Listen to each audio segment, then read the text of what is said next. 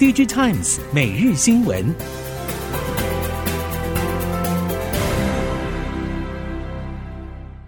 众朋友们好，欢迎收听《DigiTimes 每日新闻》，我是翁方月，现在为您提供今天的科技产业新闻重点。首先带您关心能源议题，驱动各国朝向净零排放目标迈进。前科技部长及台大电机系名誉教授陈良基指出，台湾车电供应链成型，未来发展大有可为。虽然今年市况翻转向下，但车用供应链依然持续成长。目前电动车的销量比重大约只有百分之八，却是属于市场刚性需求，而且每辆电动车至少将搭载两千颗以上的晶片需求。根据估计，全球汽车电子规模在二零二八年将成长突破四千亿美元。台湾汽车电子供应链逐渐成型，从感测元件与 IC 模组系统呈现多元化发展。目前产业缺口为车规感测 IC、光达等产品，未来也可望进入百亿元营收。预期台湾凭借交期准、品质优等优势，加上全球供应链重组，将成为供应链重要成长机会。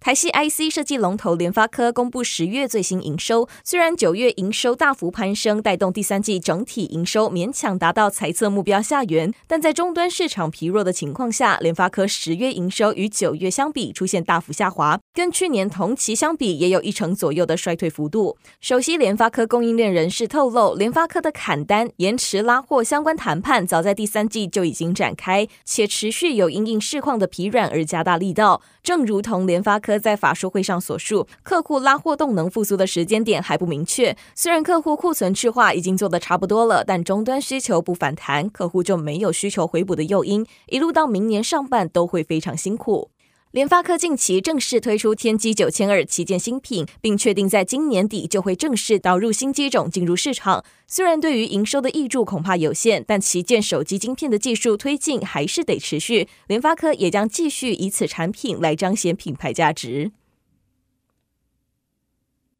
面板厂经历十五个月的无利可图，终于迎来涨价。友达董事长彭双浪指出，及早清库存的品牌厂现在已经回到正常水位，最慢明年上半整体库存会恢复到健康状态，明年下半整体景气往上走。今年各大产业都受到大环境影响，尤其资通讯产业深受高库存之苦。如今各厂已经开始启动清库存，预期经过第四季销售旺季之后，品牌厂会开始慢慢回补。但每一家品牌动作的状况不一，早清库存者现在已经回到健康水位，甚至开始回填。例如部分笔电厂在今年上半已经开始调节产能，所以库存健康度较佳。如果是比较晚开始动作，恐怕得等到这波销售旺季过后，甚至明年第一、第二季才会逐渐好转。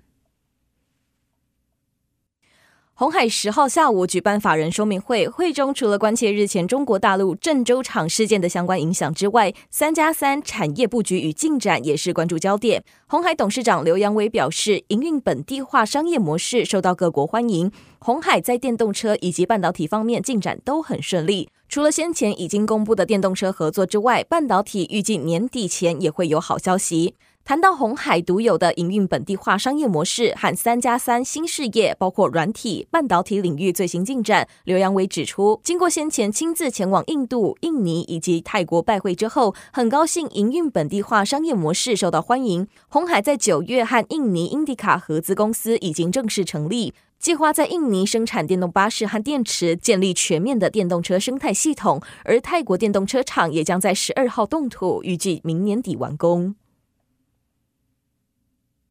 旭辉应材十号召开法说会，财务长李方春表示，受到两岸局势紧张影响，会将 OLED 金属遮罩产线逐步移到中国。至于半导体景气下滑，因为真空电引入元件主要是供应给先进制程，因此不会受到影响。整体而言，受影响程度在可控范围之内。由于旭辉 OLED 金属遮罩市场主要在中国，对应于两岸情势紧张，将逐步调整成以中国生产为主，在当地供应。至于半导体景气下滑，旭辉主要是转投资宏硕，从事真空微波管与真空电影如元件。李方春指出，半导体占营收比重大约百分之二十，主要提供耗材为主，所以影响不大。真空电引入元件的部分，因为是供应给先进制程，先进制程目前还在扩产当中，因此不会受到景气下滑影响。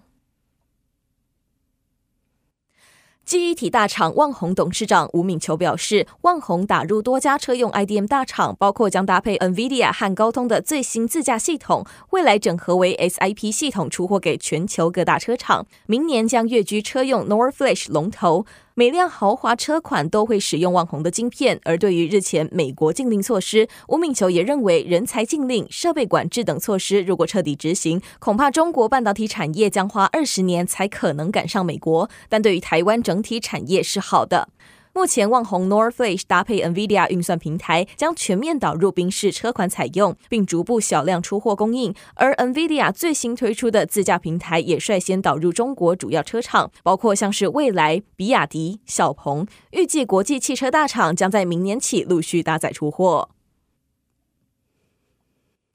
LED 大厂富彩加码投资建置 Micro LED 产线，旗下子公司晶电宣布将斥资新台币六亿元，与 Micro LED 厂耐创科技子公司耐创显示签署合作合约，由耐创协助晶电建置六寸 Micro LED 产线，提前布局抢攻 Micro LED 二零二五年市场爆发的商机。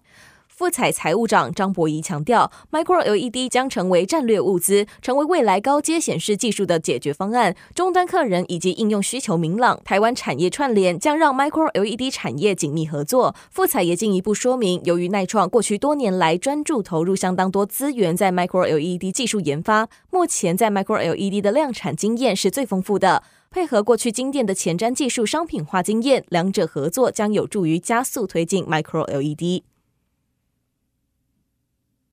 由前瞻基础建设计划投入五十亿元的 AI 主机计划，原本政府的规划是要打造台湾最大资料市集与模式市集，承接厂商的 AI 委托案，以类似晶圆代工的模式永续经营。不过实际执行之后还不足以达到预期目标，而且超级电脑成本高，淘汰速度也快，因此国科会决定增加预算建置台湾山四号超级电脑。值得注意的是，台湾正加紧投入量子科技研发。国研院在新的计划中决定要用超级电脑催生量子容错计算架构。业界认为，使用超级电脑做模拟的代价恐怕太高。产业界主要还是期待高性价比的量子计算系统。目前，台湾共有十七个量子研发团队，在量子容错计算领域，主要有交通大学电信工程学系教授赖清仪在做相关研究，并担任计划主持人。接下来带您关心在智慧应用领域，为了展现台湾数位产业生态的多样性，数位发展部十号首次登场台北资讯月，在台北世贸一馆展开为期四天的展期。数位发展部部长唐凤表示，数位发展部以 RISE 为理念，表现韧性、整合、安全、赋权，连接公民与技术，提升产业以及安全，实现智慧国家的愿景。在五 G 应用上，唐凤则说，鼓励业者跨域合作，加速推广数位应用到智慧医疗、智慧交通、智慧制造、智慧娱乐等领域。为了加速企业数位转型，透过成立数位产业署，专责协助台湾各行各业应应数位经济时代的挑战，为台湾创造另一波成长动能。在节能减碳的风潮下，车辆研究测试中心广邀轮胎厂、设备厂、检验认证机构等举办研讨会。车辆研究测试中心董事长王正健指出，经济部标准检验局在二零二一到二零二四年委托车辆中心执行节能轮胎性能及安全测试验证系统建置计划，其中轮胎滚动阻力试验设备将在今年底建置完成，湿地抓力测试设备也预计在明年六月底完工。结合车辆中心既有的测试场域和技术，未来台湾将具备完整节能轮胎效能测试能量。除了协助标准局进行轮胎商品效能管理之外，也能提供台湾轮胎产业相关产品研发改良以及外销验证服务。以上新闻由《Digitimes 电子时报》提供，翁方月编辑播报。谢谢您的收听。